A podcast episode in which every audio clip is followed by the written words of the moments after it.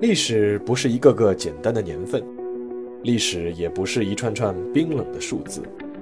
历史不仅有深度、有厚度，其实也有温度。行事有态度，做人有温度。我是馒头大师，欢迎来到历史的温度，让我们读懂过去，活好当下，坦面未来。各位听众朋友们，大家好，又到了馒头说历史的温度的时间。今天呢，我们继续《体育人间》这个专辑。再来说一个体育人物，今天我想说的呢，是一个中国的田径运动员。说到中国最著名的田径运动员，你会想到谁呢？很多人肯定会想到刘翔。但是啊，在刘翔之前，其实他还有个前辈，他也是上海人，而且他也打破过世界纪录。而从某种程度上说，刘翔的遭遇和他也很像。那位前辈的名字叫朱建华。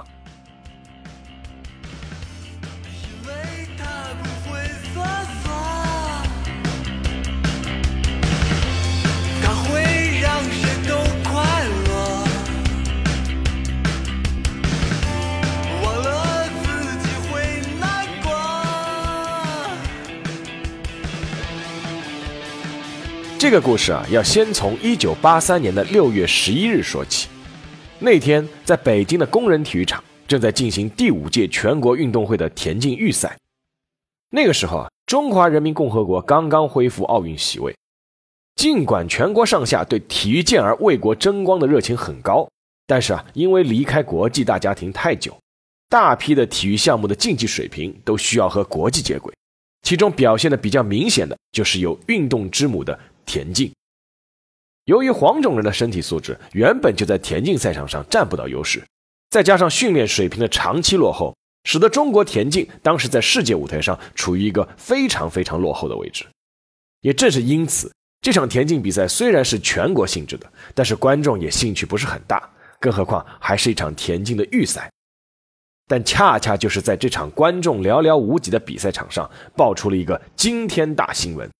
有一名中国运动员居然在男子跳高的预赛中越过了两米三七的横杆，而当时的世界纪录是两米三六，这也就意味着他打破了世界纪录，全国顿时都轰动了。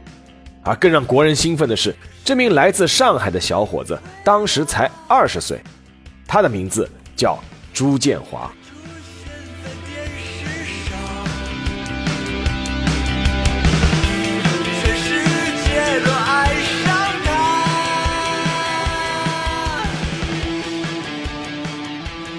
其实当时的朱建华也不算横空出世。一九六三年四月一日，朱建华出生在上海。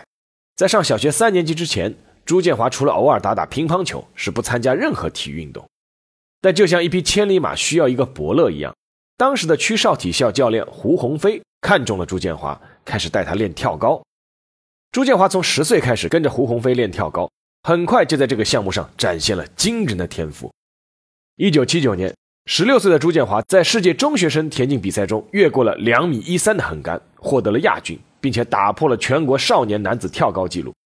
一九八零年，才十七岁的他在全国田径锦标赛上又以二米二一的成绩获得了跳高冠军。同年，他还在墨西哥举行的国际青年田径运动会上以二米二五的成绩获得了冠军。一九八零年六月，在那一年的日本东京亚洲田径锦标赛上。朱建华轻松越过了两米三零的横杆，不仅仅是获得了冠军，还打破了被保持了十一年之久的亚洲男子跳高纪录。整个日本媒体当时都轰动了。到了一九八二年印度新德里亚运会，朱建华又一次轻松越过了两米三三的高度，不仅打破了自己创造的亚洲纪录，而且这个成绩在当年是名列世界第一。而那一年，朱建华也就是十九岁。当时中国媒体用的最多的一句话就是“中国的跳高后继有人了”。为什么这么说呢？因为在当时相对孱弱的中国田径界，跳高一直还是中国还算拿得出手的一个项目。一九五七年，中国女运动员郑凤荣用简式跳高的姿势越过了一米七七的横杆，打破了世界纪录，也成为了新中国田径历史上第一位创造世界纪录的运动员。一九七零年，中国男运动员倪志清以俯卧式跳高的姿态越过了二米二九的横杆，创造了新的世界纪录。朱建华在一九八零年打破的那个被保持了十一年的亚洲纪录，就是倪志清创造的。那这里要插一句啊，就是跳高的姿势其实也经历了一系列的演变。我们现在一般在学校里采用的是跨越式，郑凤荣采用的这个是简式，而后面那个倪志清啊是采用的是俯卧式。一九六五年，美国运动员福斯贝里发明了背跃式。接下来呢，这种姿势就渐渐成为了我们现在看到的这个世界主流。朱建华当时呢也采用的是背跃式。一代又一代的跳高接力棒终于传到了朱建华的手里。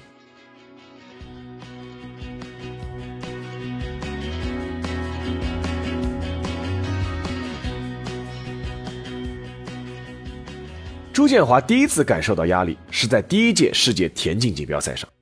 一九八三年，国际田联举办的第一届世界田径锦标赛在芬兰的赫尔辛基拉开帷幕。朱建华肩负着国人众望，出征男子跳高比赛。作为世界纪录保持者，朱建华无疑是冠军的最有力争夺者。但是那天的比赛天公不作美，临时是下起了暴雨。在雨停后的湿滑场地上，朱建华最终只是拿到了铜牌。成绩是二米二九，远低于自己的世界纪录。当时获得这场比赛冠军的成绩呢是二米三二。所以说，其实啊，天气因素对每个运动员其实都是一样的。当年全世界越过这个二米三零高度的选手是多达十四名，大家都或多或少受到了天气的影响。当时有些国内媒体是用“发挥失常”来形容朱建华的这场比赛的，但是其实这枚铜牌背后的意义是非凡的。那是中国田径队在世界田径锦标赛上的第一枚奖牌，而且也是那届世锦赛整个亚洲获得的唯一一块奖牌。不过，一次小小的波折并没有让国内对朱建华的期待有所降温，因为朱建华很快就用自己更惊人的成绩引起了全国乃至全世界的关注。加油，运动员！加油，运动员！加油！上海精神文明啦啦队给赛场带来了文明新风。就在这一年的九月二十二日，在上海举行的第五届全国运动会上，主场作战的朱建华，在上海数万名家乡父老的注视下，在第二跳越过了二米三八的高度。一九八三年九月二十二日下午，上海虹口体育场男子跳高比赛正在进行。他为了每一厘米的增长，不惜千辛万苦。成功了！十七点十八分，中国运动员朱建华越过了二米三八高度，炎黄子孙再次创造出人间第一流业绩。中华儿女是大有作为的，他们一定会使自己的国家成为无愧的世界强国。一个新的世界纪录就这样诞生了，而且离朱建华上次打破世界纪录也就过了三个多月。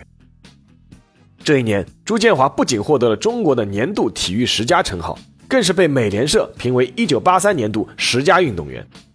当然了，也有一种声音在坊间流传，就是说朱建华是内战内行，外战外行，一到国外比赛就不行了。那真的是这样吗？1984年6月10日，朱建华受邀参加德国的埃伯斯塔特的世界跳高精英赛。在那场云集了全世界跳高最顶尖高手的著名跳高专项赛中，朱建华居然一举越过了二米三九的高度，又一项新的世界纪录诞生了。大家可以想象一下，在短短一年之内，一个黄种人三破世界跳高纪录，那会造成怎样的轰动？顿时，所有的质疑声音全都消失了。在当时的世界跳高舞台，朱建华成了绝对的王者。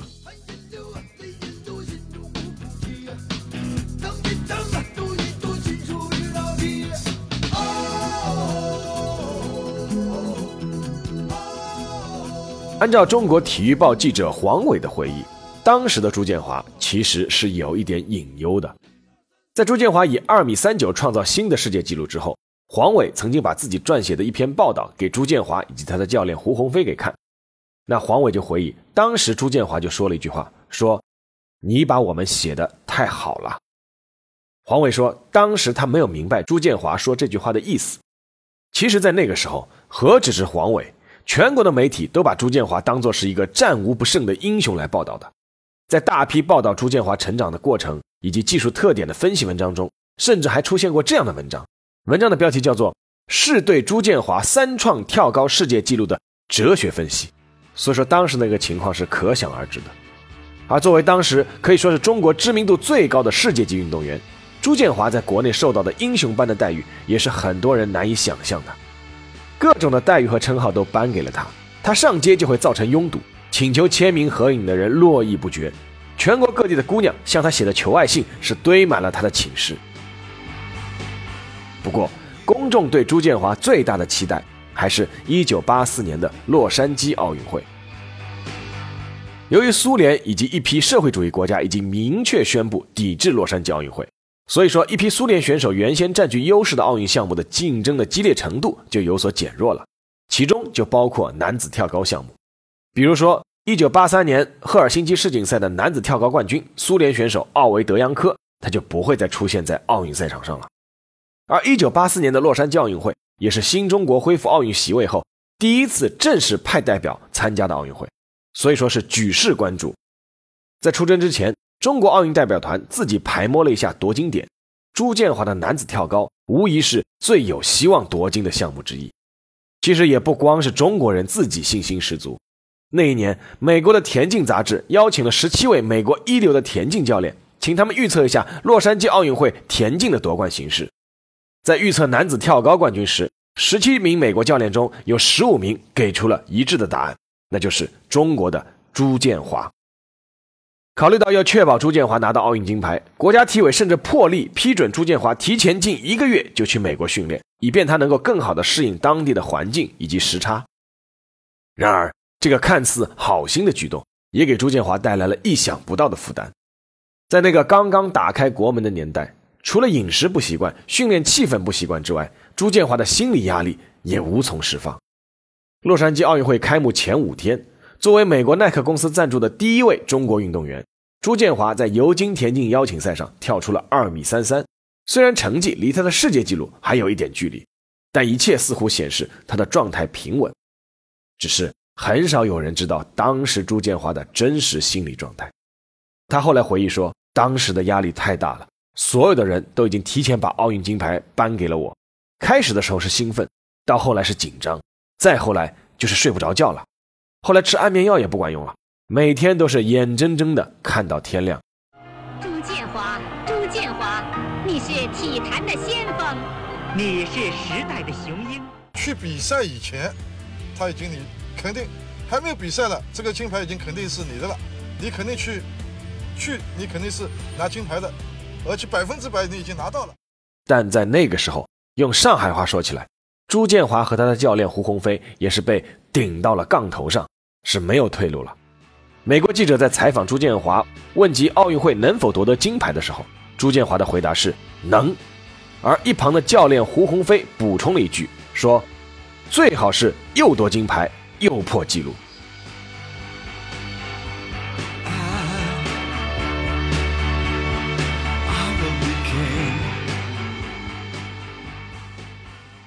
一九八四年七月二十八日，洛杉矶奥运会正式拉开帷幕。就在奥运会开赛后的第二天，中国射击运动员徐海峰在男子手枪六十发慢射的比赛中一举夺金，开创了中国代表团在奥运会上的夺金历史。随着赛程的进行，中国运动员在各个赛场上都有上佳的表现。当然了，不可否认，也有苏联等一批国家缺席的因素。在洛杉矶奥运会的赛场上，五星红旗是频频升起。国人的热情也越来越高涨。就在男子跳高决赛的前一天，代表团的一位领导找到了朱建华，随便和他聊了几句。领导说：“小朱啊，大家都对你寄予厚望啊，不过你也别有心理负担。你看，连那些计划外的人都拿了金牌，你就更加不成问题了。”那领导的这番话或许是出于好心，但是产生什么效果，只有朱建华自己明白。一九八四年八月十一日，洛杉矶奥运会男子跳高决赛的那一天终于到来。朱建华无疑是全场最受关注的一位选手，美国方面之前甚至还专门为他制作了一个电视专题片来介绍。在这个专题片中，美国人称他是一个具有不可思议力量的二十一岁年轻选手。然而这一次，朱建华却真的发挥失常了。按照包括朱建华在内的当时的很多在场人的回忆，当时的赛场确实也发生了一个小插曲。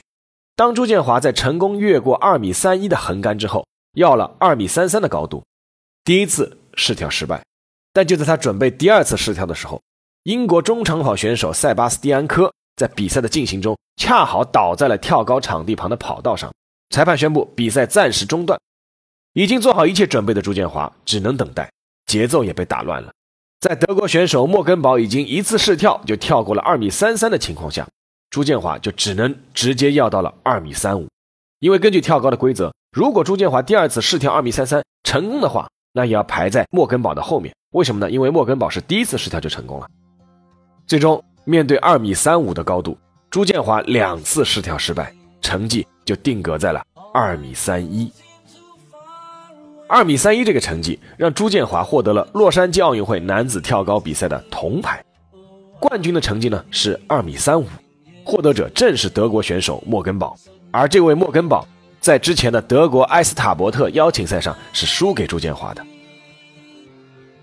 无论二米三一还是二米三五，其实离朱建华自己保持的世界纪录二米三九还是有不小的距离，但是朱建华获得的这枚铜牌。也是中国田径奥运史上的第一枚铜牌了。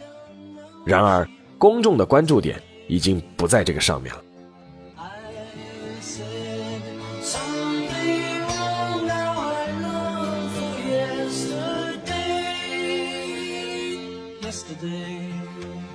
就在朱建华获得铜牌之后，他在上海的家的玻璃窗被人砸了。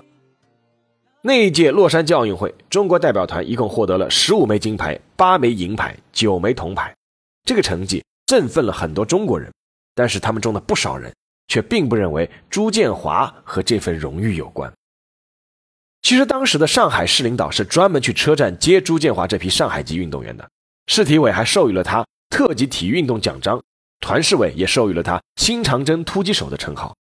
但是朱建华还是发现有不少人。在一夜之间，变了。朱建华家的玻璃窗被人砸了，他的家人走上街会被人辱骂，有激动的人甚至还会堵到他的家门口，要求要给个说法。还有人传话过来说，国家给你补了那么多营养品，都白补了吗？给我们都吐出来。有人给朱建华寄来了鼓励的信，但是更多的人寄来的信内容是责问、训斥，乃至是辱骂。还有人在信里附上了刀片，希望朱建华能够割喉自杀。回来，家里人啊，都遭到了那个老百姓的骂，什么样扔东西进来啊？在这样的压力下，朱建华和自己的教练胡鸿飞还想坚持一下自己的目标，就是冲击二米四零，创造新的世界纪录。一九八五年三月二十四日，在广州二沙头体育场举行的全国田径邀请赛上，朱建华在全场数万观众的注视下。要求把横杆升到了二米四零的高度，助跑起跳，朱建华越过了横杆，而正当观众们正准备鼓掌欢呼的时候，横杆晃晃悠悠的又掉了下来。这是朱建华职业生涯中最接近二米四零的一次，也是他最后的一次职业生涯巅峰。从此以后，朱建华似乎就失去了前进的动力。在一九八六年的亚运会上。朱建华代表中国拿到了男子跳高金牌，但是夺冠的成绩是二米二四。随着朱建华陨落的，还有整个中国男子跳高运动。一九八八年汉城奥运会，中国代表团只派出了一名选手出征男子跳高比赛，这个人就是朱建华。而在洛杉矶奥运会，中国是派出了三名选手。在汉城奥运会上，已经从巅峰滑落的朱建华，只跳出了二米一九的成绩，排在预赛的第二十位。连决赛都没有进入，汉城奥运会成了压垮朱建华的最后一根稻草。从那以后，朱建华就渐渐淡出了体坛，而那一年，朱建华也就是二十五岁。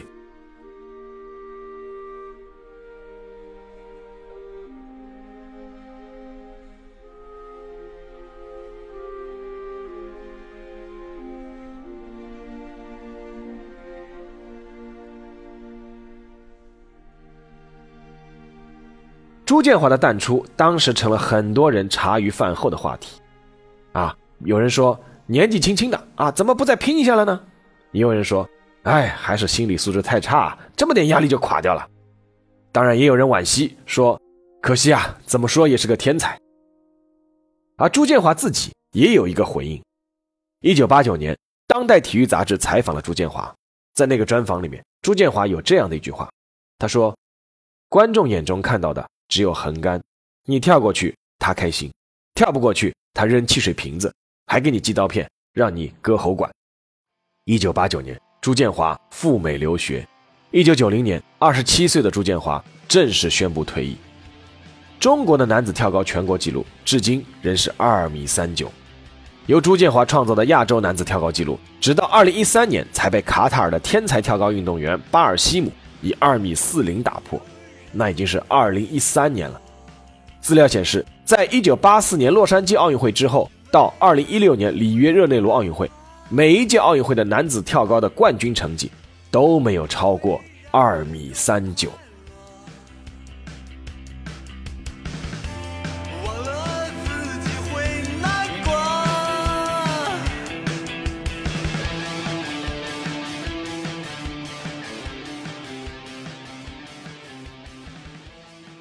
接下来进入馒头说时间。在二零零八年的年初，我所在的报纸，我当时因为是体育记者嘛，所以说参与策划了一次活动。当时上海有八名即将参加北京奥运会的运动员，我们呢请了八名上海体育的老前辈，一对一为八位上海年轻运动员壮个行，说两句话。当时邀请的老体育人里面有一位是徐根宝，他对我说：“他说他想对刘翔说几句话，因为他很喜欢刘翔。”那我抱歉的告诉他，我说给刘翔壮行的那个老运动员已经选好了。那那个人是谁呢？那个人就是朱建华。我到现在还记得朱建华当时对刘翔的寄语，大致的意思是这样的：他说放轻松，不要给自己太大的压力，也希望我们的观众也不要给他太大的压力。那后来的故事呢？我们都知道了。朱建华最不希望发生的事情，还是发生在了刘翔的身上。前段时间有一段话忽然在社交媒体上疯传，原话呢是这样的：说刘翔是唯一一个在直线跑道上真正打败黑人的运动员，甚至创造了连白人都没有做到的记录。刘翔参加了四十八次世界大赛，三十六次冠军，六次亚军，三次季军。然而有些人只记得他退赛两次。我相信这段话朱建华看到的话，可能也是感同身受。在三十七年前。他一年之内三次打破世界纪录，战胜了所有的白人优秀运动员，但是人们只记得他在奥运会上只拿到了一枚铜牌。如今刘翔也早已退役了，过上了自己想过的轻松日子，而朱建华呢，也早已成家立业，现在是一个体育产品公司的老总。曾经想远离跳高的他呢，最终还是情节难以割舍。回国之后啊，在上海的蓬莱二小创立了一个跳高俱乐部。无论是刘翔还是朱建华，回忆起当初的故事，都已经可以在嘴角带着微笑了。时间终将会改变一切，改变他们，也希望能够改变我们。好了，那这一期的节目就到这里，感谢大家的收听，让我们下一期再见。